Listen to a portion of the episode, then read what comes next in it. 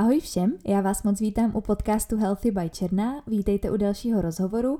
Jehož hostem byla Lucie Horáčková, která mi poslala svoji knížku Anorektička, moje cesta od perfekcionismu ke svobodě a s Luckou jsme si povídali o její zkušenosti s anorexí, o vztahu k jídlu, ke cvičení, o tom, co se dělo v její hlavě, zkrátka o tom celém jejím příběhu a víc už nebudu prozrazovat, protože to už vám řekne Lucka sama. Každopádně já vám předem děkuji za poslech, nezapomeňte si případně zapnout odběr podcastu, aby vám neutekla žádná nová epizoda. Budu moc ráda i za hodnocení, které můžete dávat už i na Spotify, i na Apple Podcasts. No a budu se těšit na vaši zpětnou vazbu.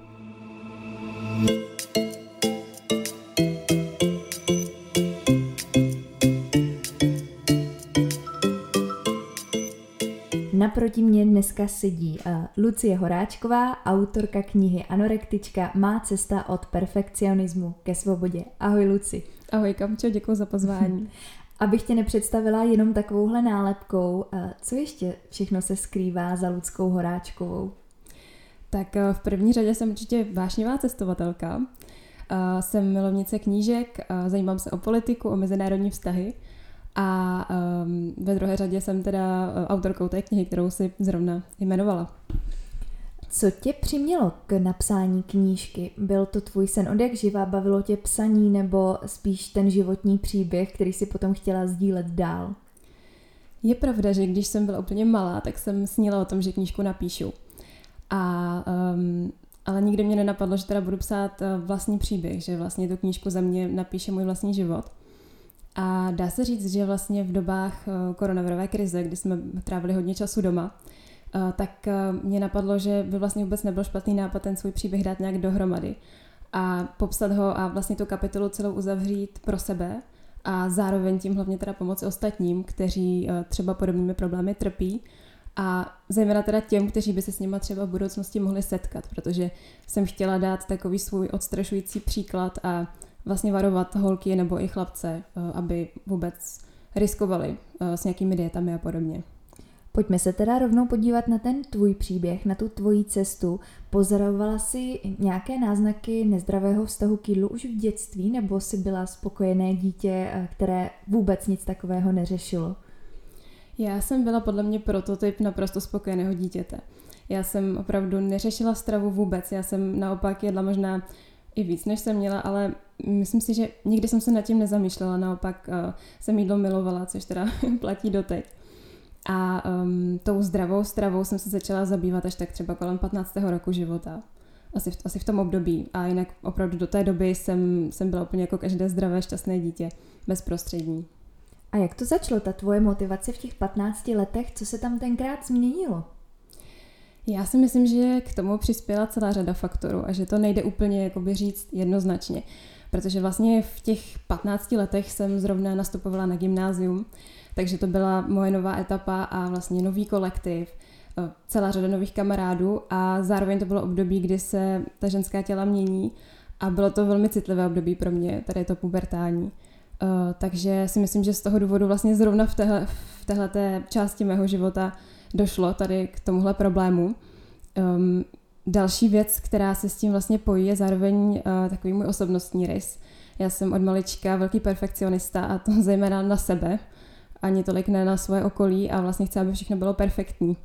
A to teda, ať už se týká mé práce, studia, tak, tak samozřejmě mé postavy zevnějšku a všeho. A um, dál se s tím asi myslel další faktor uh, toho, že uh, jsem měla velmi nízké sebevědomí opravdu hlavně teda během té puberty a dá se říct, že až v posledních letech jsem vlastně tu sebedůvěru nějakým způsobem nabrala. Takže vlastně tady to všechno podle mě přispělo k tomu, že se ta nemoc u mě rozvinula. Pak si myslím, že eh, k té nemoci přispělo také to, že vlastně během první třídy na základní škole eh, jsem dostala přezdívku tlustopetka od pár kamarádů, a i když to byla fáze, která trvala třeba měsíc, dva měsíce, tak eh, se to podle mě ve mně někde uložilo a bylo tam takové to semínko zase té sebe, eh, sebe nedůvěry, tak. A eh, tady to možná přispělo taky k tomu, že jsem vlastně o sebe začala pochybovat. Jak vypadaly ty začátky zajímání se o zdravou stravu? Z čeho jsi čerpala nebo jaká, mm, jaké zdroje si vyhledávala? Jak vypadal tenkrát ten tvůj stravovací cvičební režim a potažmo i životní styl? Vypadal velmi špatně, když se na to podívám teď z té perspektivy vlastně historické, tak já jsem spíš nejedla, než že bych jedla zdravě. Ze začátku to fakt bylo spíš o tom, že jsem redukovala tu stravu, co nejvíc to šlo. A často jsem fakt jedla třeba jednu ovesnou kaši za den, protože jsem si říkala, že ta zrovna je taková relativně výživná, takže mě vlastně to jedno jídlo zasytí. A byl to velký boj na začátku, protože, jak říkám, já jsem jídlo vždycky měla ráda a nikdy jsem se neomezovala a teď najednou vlastně jeden, jedno jídlo třeba denně pro mě bylo hrozně těžké zvládnout. Ale měla jsem pořád takový ten hnací motor, že chci být perfektní a bohužel se to k žádnému zdravému životnímu stylu nedá porovnat. A s ohledem na cvičení, protože jsem cvičila, co jsem zvládla. Chodila jsem vždycky běhat, většinou tak, aby to nikdo nevěděl, protože jsem tušila, že by třeba naši mohli, mohli mít nějaké připomínky, řekněme, a vždycky jsem se to snažila nějak ututlat. No. Všímalo si okolí tenkrát toho, že přehnaně cvičíš, říkáš, že jsi to snažila ututlat, oni mnohdy, mnohdy uh, jsou lidé velice vynalézaví, pokud jde právě o anorexii a o utajování toho, že třeba nejedli. Jak to vypadalo tenkrát, jestli si okolí začalo všímat kamarádi, rodina, nebo uh, až vlastně do těch pozdějších fází nikdo nezaznamenal tu změnu? Já myslím, že určitě rodina se začala všímat jako první, logicky, ale na začátku asi úplně ne. Um, myslím, že si určitě všimli toho, že se víc omezuju. A třeba právě na rodinných oslavách různých, kdy jsem byla zrovna já většinou ten ne hlavní jedlík, ale jeden z těch hlavních a teď najednou se to rapidně změnilo, takže to možná v nich začalo trošku hlodat. Potom občas takové to společné stolování, třeba když jsme měli jídlo typu párky a podobně, takové ty, ty rychlé večeře, které pro mě v tu dobu byly taky trošku strašákem, tak uh, si najednou začali všímat, že se tomu vyhýbám a že si vymýšlím, jakoby, že to si nedám, radši, radši si dám něco jiného. Případně třeba se půjdu najíst do pokoje, což taky bylo docela často, často moje výmluva.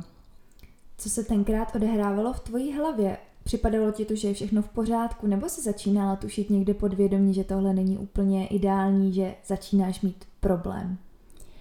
No ze začátku jsem si to podle mě neuvědomovala vůbec. Já jsem si jela jakoby ten svůj režim a vlastně s cílem teda nějak, nějakých pár kilo zhubnout, ale moc jsem nepřemýšlela o tom, co se bude dít dál a potom už jsem se na to tak zvykla, že už mi to vlastně nepřipadalo zvláštní, ale nutno podotknout, že, že tady ta fáze, kdy jsem jedla opravdu jedno jídlo denně třeba, tak to nebylo, že by to trvalo opravdu nějakých 9 eh, let třeba, to, to ne, ale byly to spíš ty začátky kolem toho 15. roku věku, potom už to bylo spíš tak, že jsem si dávala pozor na to, co jím, ale ne, že bych nejedla vůbec. To už asi bych tady možná nebyla. Ve své knížce popisuješ přímo i hlas, který ti přikazoval, co máš dělat, jak se máš rozhodnout. Máš pocit, jakoby se najednou tvoje osobnost rozdělila na dvě části, na tu zdravou a nemocnou a ty mezi sebou neustále komunikovali, co se teda smí a co se povolí a co naopak se zakáže a co si nesmíš dát nebo že nesmíš vynechat cvičení? Mm-hmm, určitě, to si pojmenovala moc, moc pěkně, protože přesně tak to bylo. Já jsem v hloubi duše věděla, že v těch dalších fázích eh, teda té nemoci jsem věděla, že to dělám špatně a že, že to asi není úplně správná cesta, ale zároveň ten hlas byl vždycky silnější, vždycky takové, taková ta moje touha to dokázat a, a být hubenější, být se sebou spokojená, tak ta vždycky vlastně převládla nad, nad tím zdravým já. Kdo ti první diagnostikoval poruchu příjmu potravy, jestli ji vlastně někdy někdo takhle přímo vyslovil na hlas? Poprvé to byla asi uh, taková ta klasická uh, paní doktorka, nevím jak se, praktická vlastně lékařka. Mm-hmm. Pediatrička uh, tenkrát ano, možná ještě. Pediatrička, mm-hmm. tak, tak ta právě uh, mi tu nemoc diagnostikovala, ale potom jsem vlastně nechodila jsem na žádnou psychiatrii vyloženě, uh, jenom k psychologům, což potom bylo právě doporučeno paní doktorkou. A, takže ta byla určitě první. Protože ono se hodně mluví o tom, že pediatři a respektive i praktičtí lékaři mají velkou uh, moc ovlivnit ty začátky, že jsou právě ti první, kdo mnohdy rozezná, že se tam schyluje k nějakému problému. Bylo to jenom na základě váhy, nebo už tenkrát třeba na krevních testech se něco objevilo, co se jí nelíbilo, nebo když si s tebou povídala, protože ono někdy je to velmi těžké rozeznat, když je to právě v těch začátcích, a jak jsme se bavili o tom, že lidé, kteří uh, mají tendence buď poruchám příjmu potravy, nebo už vyloženě mají poruchu příjmu potravy, tak dokáží ty informace hodně převracet a mnohdy i hodně lhát, což asi taky potvrdí z vlastní zkušenosti, mm-hmm. že člověk prostě uh, chce, aby to vypadalo, že je vlastně všechno v pořádku, že to má pod kontrolou. Tak podle čeho ona diagnostikovala, že by tam mohl být uh, problém s tou nemocí? Mm-hmm, přesně tak. Myslím si, že z toho, jak jsme se spolu bavili, to určitě nepoznala, protože, jak říkáš, tak já jsem se tvářila, že je všechno v pohodě. Možná jsem si to v tu dobu i myslela, hmm. že to ani nebyla až tak velká přetvářka. Ale ona to poznala hlavně kvůli tomu, že vlastně člověk chodí na ty pravidelné prohlídky, tak eh, nevím přesně, jak je to často. Každopádně od té mm-hmm. poslední jsem vlastně zhubla asi 10 kilo. A fakt to bylo relativně během krátké doby, možná rok, ani ne. Mm-hmm. Takže to byl opravdu velký váhový úbytek, což jí samozřejmě připadalo zvláštní a pak se na to vyptávala i mamky, jestli se vlastně změnily nějaké moje stravovací návyky. A v závislosti na tom jsem potom šla i na krevní testy a i tam se právě ukázaly změny, takže potom jsem musela chodit eh, dlouhou dobu na endokrinologii, protože právě se to podepsalo i na mé štítné žláze. Jak probíhala ta další následná doporučení? Říkala si, že tě odeslali k psychologu, mohla si ho sama vybrat, nebo byl ti nějaký konkrétní přidělen, jak postupovala ta léčba potom, když jste detekovali, objevili tu nemoc a jestli už tenkrát ty si to brala tak, že se jdeš léčit, anebo jestli to tvoje vnitřní rozhodnutí o tom, že se chceš z nemoci vyléčit, přišlo později a samo, když ty ses rozhodla. Eh, tam myslím, že došlo k nějakým doporučením, ale upřímně řečeno, tady to šlo trošku mimo mě, mm-hmm. protože přece jenom mi bylo 15, takže většinou to řešila spíš za mě mamka. A já jsem se vlastně do toho moc nechtěla pouštět, protože, jak říkáš, já jsem si to asi ani neuvědomovala v tu dobu, že, že nemocná jsem. A začala jsem docházet právě dětsk, dětské psycholožce ale já jsem si to trošku přetransformovala, uh, ty naše sezení. Já jsem to zprvu brala tak, že se budeme prostě tak nějak bavit jako o životě a že mi to vlastně nic neudělá, když tam zajdu a mamka bude mít radost a, a třeba se něco zlepší, když jsem jako v tu dobu nevěděla moc, co by se mělo lepšit. Uh, a na začátku jsme řešili právě téma, téma poruch příjmu potravy a já jsem třeba trošku i vyjádřila nějaké svoje strachy, které mám třeba nebo výčitky a tak dále, ale pak mi to bylo vlastně čím dál víc a víc nepříjemné a snažila jsem se to trošku svést na jiné téma, mm-hmm. které ale s tím možná taky vlastně nakonec souvisí a začali jsme hodně řešit moji nervozitu, moji nízkou sebedůvěru a spíš takovou tu práci s, uh, s mým nějakým vědomím, než to jídlo samotné. Uh, takže pak jsem si to trošku poupravila vlastně celé to, to sezení s paní psycholožkou a myslím si, že to ve výsledku nemělo vůbec žádný efekt na mě, bohužel. Takže myslíš, že ani takové to uvědomění, jak jsi říkala, a pracování na té sebedůvěře, že se to nepropsalo do toho vztahu s jídlem tenkrát ještě? Myslím si, že tenkrát ještě ne.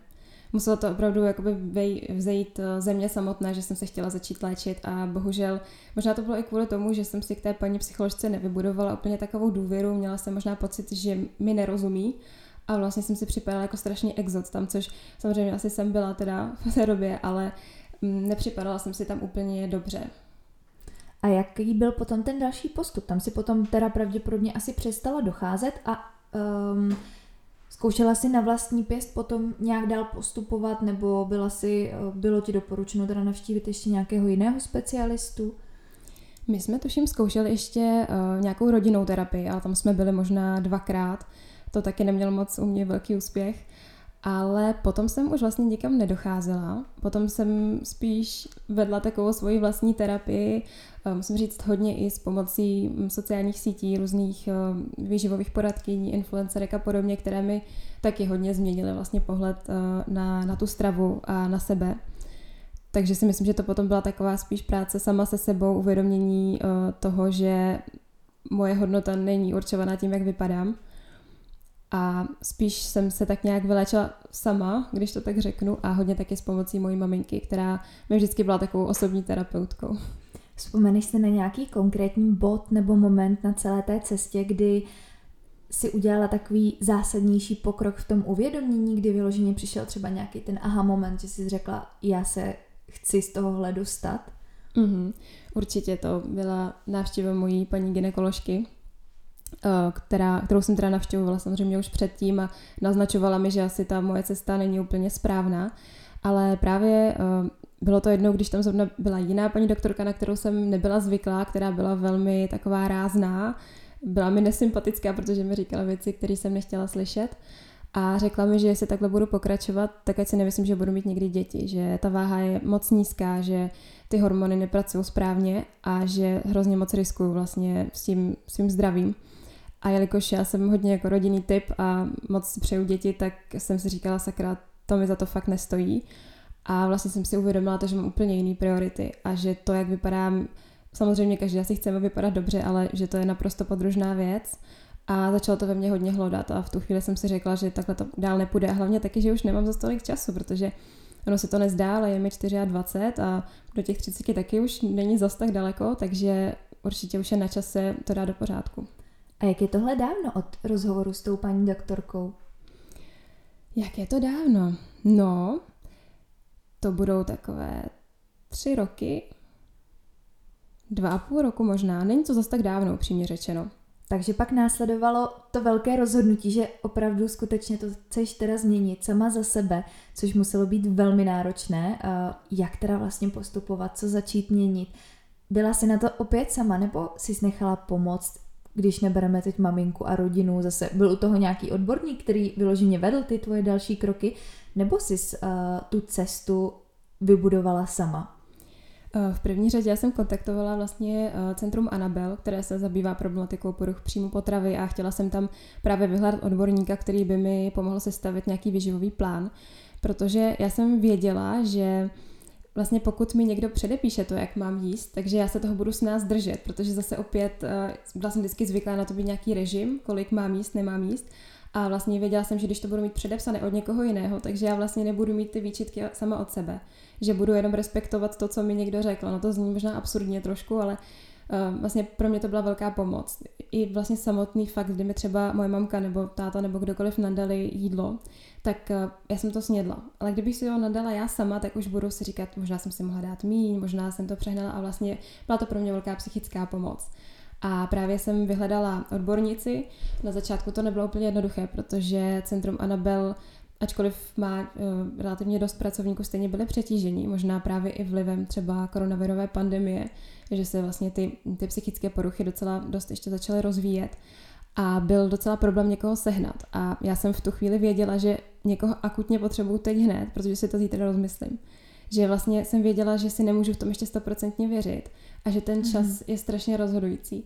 A díky bohu teda potom eh, se ozvala jedna paní vlastně externí pracovnice, která spolupracovala s Anabel a za to jsem teda právě jela, mm, řešili jsme ty, svoje, ty moje problémy a hodně mi pomohlo taky to, že ona si tím sama prošla. Eh, tím pádem ona moc dobře věděla, co řeším a nemusela si mi nic vysvětlovat. Takže tam mi vlastně sestavila ten výživový plán, přesně gramáž, eh, bílkoviny, sacharidy, tuky a podobně. A toho jsem se držela. A jaké tenkrát si pocitovala problémy ať už na té psychické nebo na té fyzické rovině, protože jednak víme o tom hlasu, který teda postupně předpokládám začal pomalu a nenápadně mizet, nebo jestli to bylo rychle, to, to možná dokážeš popsat lépe ty, ale popsala si tam problémy jako hormonální nerovnováha, ztráta menstruace, bylo tam ještě něco dalšího, co už si na sobě začala vyloženě pocitovat, že ze začátku působilo nenápadně, ale pak by z toho jednou mohl být, nebo už tenkrát byl velký zdravotní problém, zdravotní komplikace.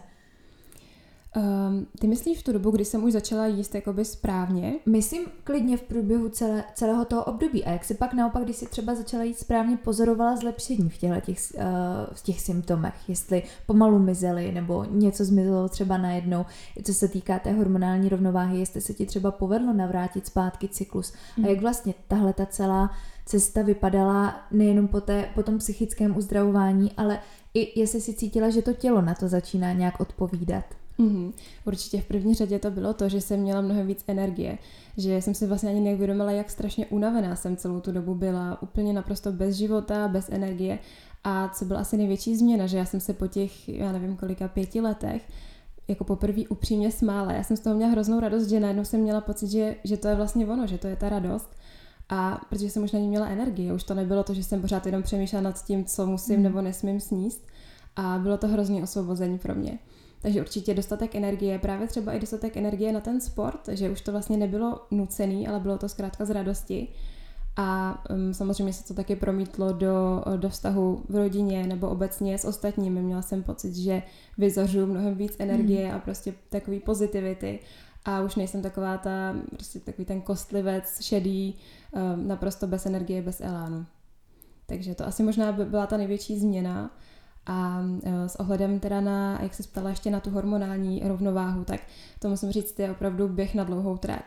Protože uh, vlastně dlouhou dobu jsem brala uh, hormony, hormonální léčbu teda a právě jsem si uvědomila, že to taky není úplně nejlepší cesta x let vlastně se pořád léčit tohletou cestou.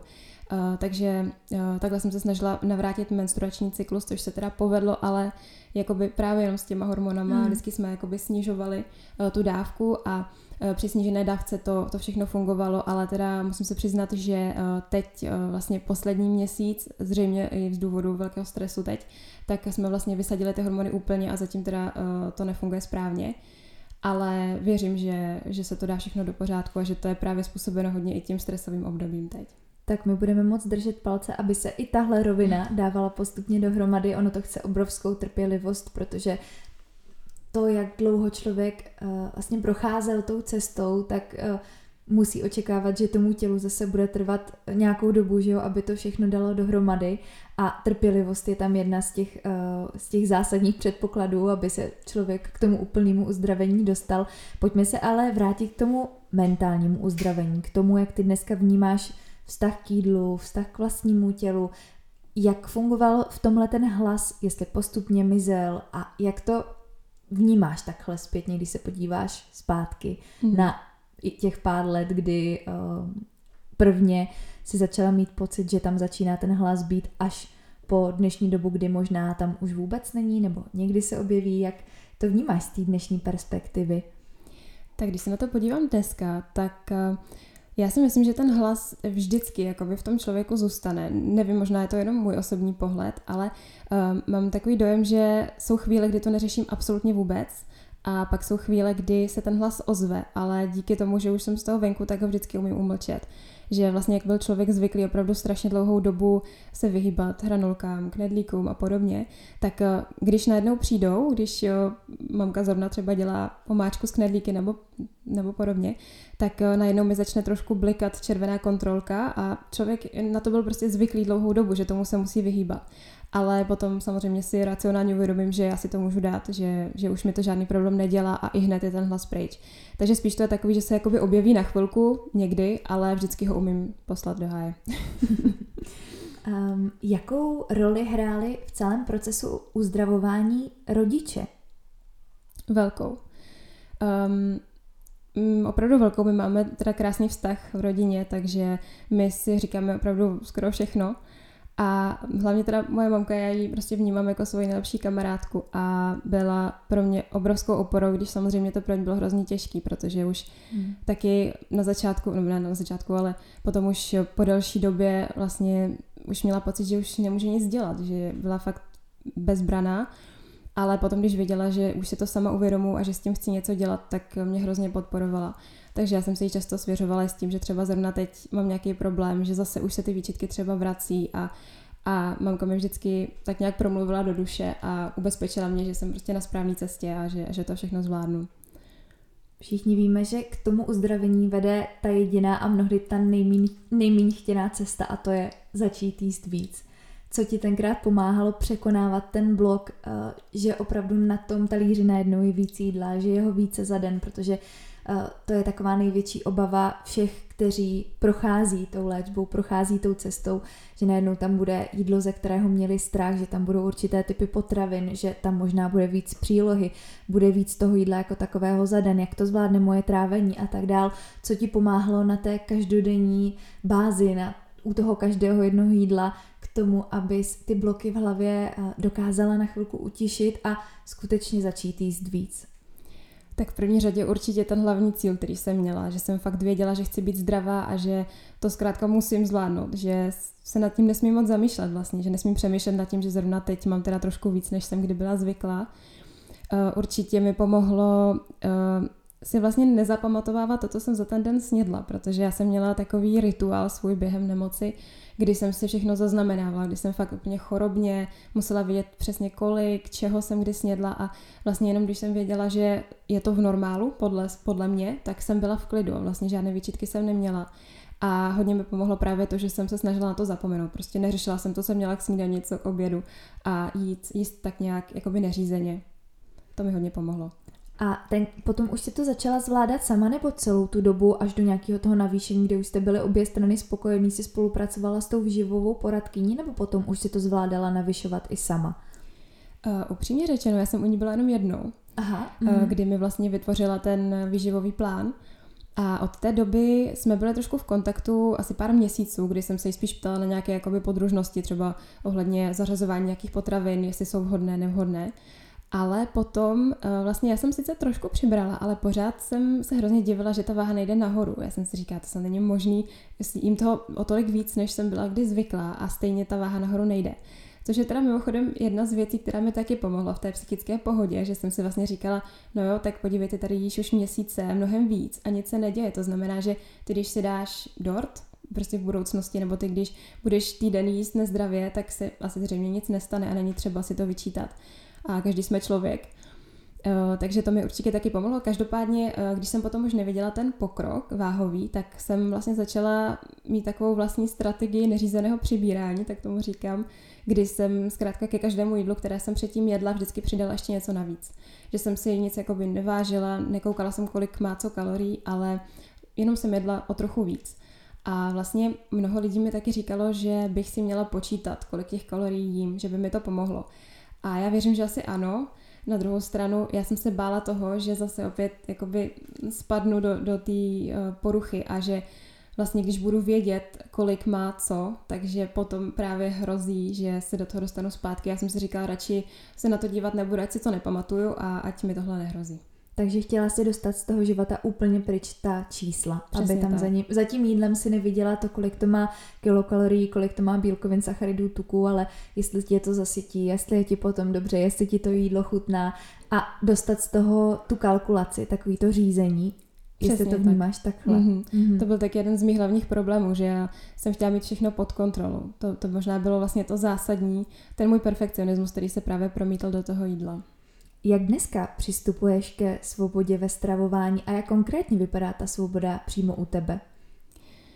Um, já musím říct, že od té doby, co jsem se z toho dostala, uh, tak jsem se začala hodně za- zabývat zdravou stravou, ale zdravou takovou, že ne, že bych nejedla nebo bych jedla dietní věci, ale aby ta moje jídla, která budu vlastně jíst, aby obsahovala všechno, jak sacharidy, bílkoviny, aby to byla plnohodnotná strava, která bude dobrá pro to moje tělo, aby, aby se zase mohlo postavit na nohy.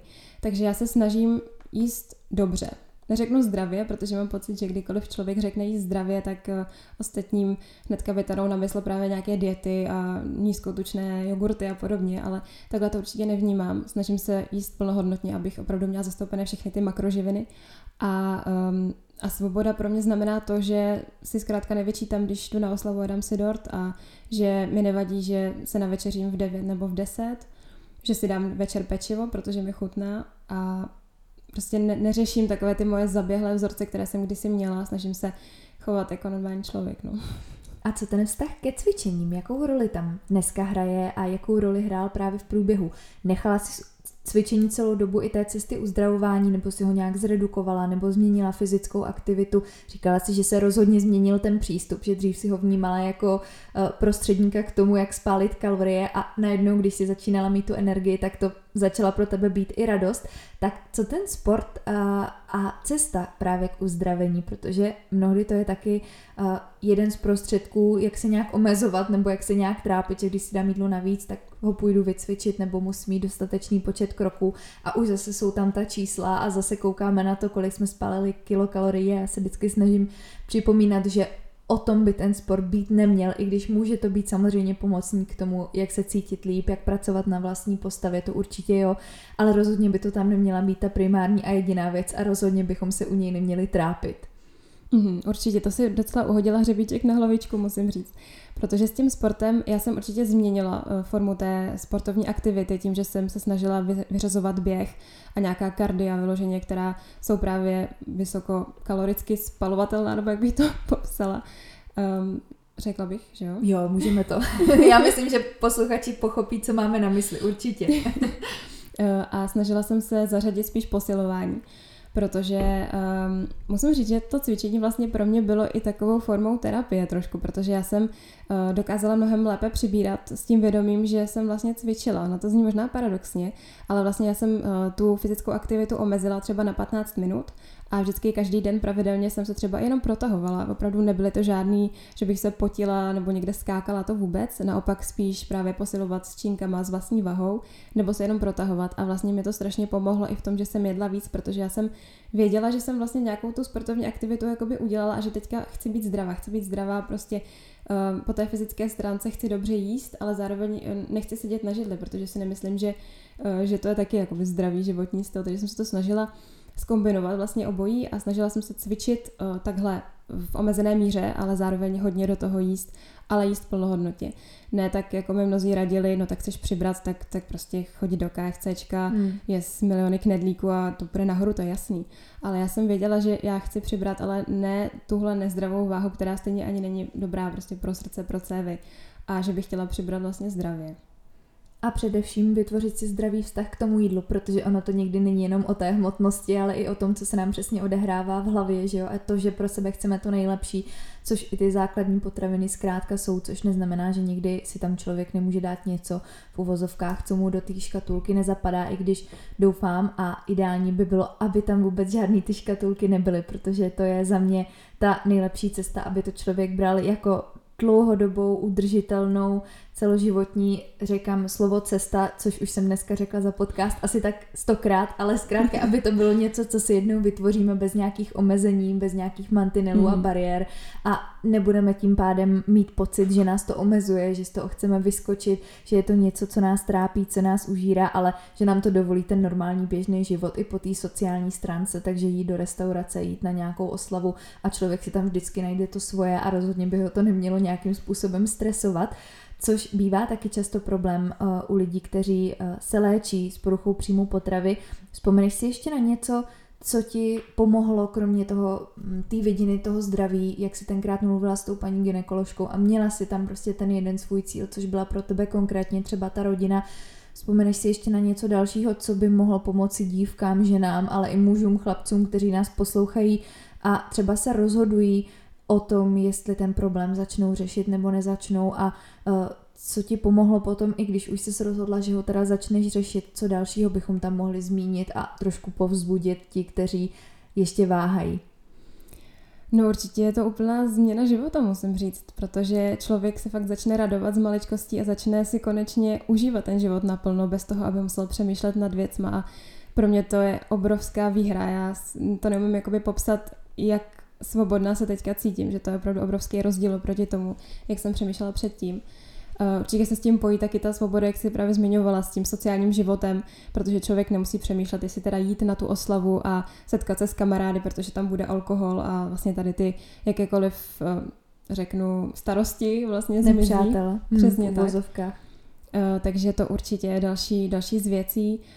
Um, potom Myslím si, že bychom si měli prostě sami sebe vážit ve všech ohledech a nejenom to, jak vypadáme, nebo um, zkrátka ta naše osobnost je složená z tolika aspektů a měli bychom si prostě sebe vážit, ne samozřejmě nadmíru, ale uh, vidět na sobě ty dobré věci, protože to si myslím, že je dost často právě problém u lidí, kteří mají poruchy příjmu potravy, že jsou velmi nesebevědomí a nevěří si, snaží se možná dokázat, že jsou v něčem dobří a bohužel teda špatnou cestou jak jsi zvládla dostat pod kontrolu právě ten perfekcionismus, který stojí i v názvu knížky, protože to je taky samostatná kapitola asi, eh, se kterou možná budeš nějakým způsobem v kontaktu celoživotně, tak co ti pomohlo dostat ho na nějakou úroveň, aby ti v tom životě zkrátka bylo dobře a aby tě zbytečně neomezoval?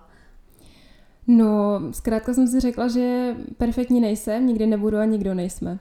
Eh, a že vlastně nemá smysl se celý život za něčím honit, co navíc docela vede do pekel, řekla bych, a že zkrátka si ten život chci užít, protože je jenom jeden a že mi za to nestojí být perfektní, protože mě to vždycky ve všem strašně stresovalo, ať už to bylo ve škole, v práci, tak právě u toho jídla. A uvědomila jsem si, že se budu cítit mnohem líp a navíc se celkově zlepší ovzduší u nás v rodině s kamarády a že to bude mít jenom pozitivní dopady. Pojďme se teď ještě podívat na knížku samotnou, kterou tady držím v ruce. Jednak, kde si ji posluchači případně můžou zakoupit a komu by si ji určila? Jestli je to vyloženě jenom uh, lidem, kteří uh, mají nějaký problém s jídlem, mají nějaký problém s vnímáním vlastního těla, nebo třeba i rodičům, učitelům, lékařům, kdo by si tu knížku měl přečíst podle tebe? Tak a ta knížka, ačkoliv teda z toho názvu může, uh, může působit tak, že je to třeba jenom pro dívky nebo chlapce, kteří jsou nemocní tou uh, poruchou příjmu potravy, tak já tu knížku vnímám uh, tak, že je určená pro všechny. Protože um, každý si z ní může podle mě něco odnést. Je to spíš taková příručka, není to nic, co by vám zabralo 14 dní čtení. A myslím si, že vlastně každý se eh, potom začne trošku zamýšlet i nad tím, jak třeba s ostatními hovoří a um, jaké narážky třeba používá při, uh, při různých rozhovorech. A myslím si, že každého to dovede trošku k zamyšlení, že slova přes můžou docela bolet a můžou způsobit velkou paseku. Takže řekla bych, že to určitě je knížka, kterou si může přečíst každý, ale primárně je určena teda pro uh, dívky, uh, které eventuálně mohou mít problém s poruchou příjmu potravy, anebo také pro ty, které jsou v takové té rizikové skupině, právě zrovna kolem toho 15. roku věku, uh, protože já jsem to vnímala dost i tak, že bych chtěla odstrašit právě tyto mladé dívky od toho, aby se do něčeho podobného pouštěly. Takže Možná by bylo fajn, kdyby si to přečetly dívky třeba v deváté třídě základní školy eh, v tomto věku. A určitě eh, je to určené pro rodiče. Jsou tam vlastně kapitoly, které jsou rozděleny přímo eh, ke komu vlastně mluvím a je tam i kapitola pro rodiče, kde doufám jsem schrnula aspoň pár typů, jak třeba s nemocnými mluvit nebo co by jim teoreticky mohlo pomoci při léčení. Mm-hmm. Takže určitě doporučujeme, ještě kdybys prozradila, kde mohou posluchači sehnat tu knížku, Pardon. kde si můžou zakoupit, aby aby, protože vím, že asi nebude v klasických knihkupectvích, tak abychom případně dali návod a cestu, jak když tak i nazdílím link do popisku podcastu, pokud je třeba e-shop, kde si ji můžou objednat. Mm, určitě. Tak první varianta je objednat si přímo na, vém, na mém webu eh, www.anorektička.cz anorektička s tvrdým i pot. a uh, dále je možné zakoupit ji v knihkupectví na IP Pavlova, které se jmenuje U Jodyho. Mm-hmm. takové malé alternativní knihkupectví. A třetí varianta je potom na e-shopu puravia.cz. Takže určitě, když tak potom, jestli to nalinkuješ, tak určitě, možná to bude. Určitě, Ty mi potom, když tak ještě pošleš všechny odkazy, určitě. abych na nic nezapomněla, takže to určitě prolinkneme do popisku a můžete si to sami vyhledat, kdybyste si chtěli knížku přečíst, nebo případně máte dceru v tomhle věku, nebo máte pocit, že někdo ve vašem okolí by potřeboval získat podporu a trošku nový náhled, co se týká téhle tématiky, Vím, že to bude hodně těžké schrnout, ale co bys poradila dívkám, chlapcům i mužům, ženám, komukoliv, kteří právě bojují s poruchou příjmu potravy? No, to je hodně těžká otázka, protože uh, přece jenom každý um, asi s tou nemocí začal, jak to říct, v odlišných podmínkách nebo ho k tomu vedly třeba odlišné faktory. Takže je to těžké takhle generalizovat. Eh, nicméně myslím si, že je důležité si uvědomit eh, tu naší hodnotu vlastní, že není potřeba si něco dokazovat tím, že budeme cvičit, že budeme vypadat eh, ideálně, protože často to, co vidíme na sociálních sítích, není třeba to, jak to opravdu je a neporovnávat se. To si myslím, že je další důležitý aspekt, protože my se často porovnáváme s někým, eh, s nějakými našimi ideály, ale ve své podstatě eh, to, co vidíme na internetu nebo na sociálních sítích, často není úplně pravda, nebo eh, je zatím mnoho dalších faktorů, které my vůbec nevidíme. Takže je prostě důležité se soustředit sám na sebe a každé to naše tělo je jiné, takže není možné porovnávat třeba porce mé s někým jiným, protože každý má jinak rychlý metabolismus a, a podobně. Takže určitě vážit si sám sebe. A je ještě něco, co bys ráda vzkázala posluchačům, protože tohle uslyší jednak stovky žen, možná i většinou je to spíš desítky mužů, tak obecně o tom zdravém životním stylu, o klidně i osobním rozvoji, cokoliv, co víš, že můj podcast provází a je tam za tebe nějaká důležitá myšlenka. Nemusí to být vyloženě spojené s jídlem, úplně s čímkoliv, co je pro tebe třeba důležitá uh, message tohohle dnešního povídání. Tak kromě té sebelásky, um, řekla bych, je to teda trošku také spojené stále s tou knížkou, um, asi dávat si vlastně pozor na to, uh, co říkáme. Protože ono se to často jeví jako nedůležité, ale, ale často můžeme vyšknout něco, co se někoho hodně dotkne, když my to tak nevnímáme a může to potom třeba dovést někoho právě k poruchám příjmu potravy. Luci, já tím moc děkuji za to, že jsi mi jednak poslala knížku, druhák za to, že jsi s námi sdílela ten svůj příběh. Podrobně ho samozřejmě najdete v knížce, takže nebudeme prozrazovat úplně všechno, aby uh, si to přece jenom člověk potřebuje přečíst sám a nějak se nad tím pozamýšlet. Takže ještě jednou moc děkuji, že jsi mi poslala knížku, že jsi přijela a moc ti držím palce, protože posluchačům můžeme uh, prozradit, že se chystáš do zahraničí, že ti to přinese nové zkušenosti, zase možná trošku vyvedení z komfortu, ale to správné vyvedení z komfortu. A hlavně ti držím palce, aby ta cesta za zdravím, která pravděpodobně ještě nějakou chvilku za tím úplným zdravím, tak abys byla stoprocentně spokojená, bude chvilku pokračovat, tak ať se naprosto všechno naplní, co si přeješ a ať jsi spokojená a zdravá, protože to je nejdůležitější. Já ti moc děkuju, Kami, děkuju za pozvání, bylo to moc fajn. Pokud jste si dneska našli nějakou svoji zajímavou myšlenku, chtěli byste podcast dílet, tak nám určitě oběma uděláte radost a my už se teď těšíme na vaši zpětnou vazbu a na váš feedback. Já se budu těšit příště. Mějte se krásně, ahoj.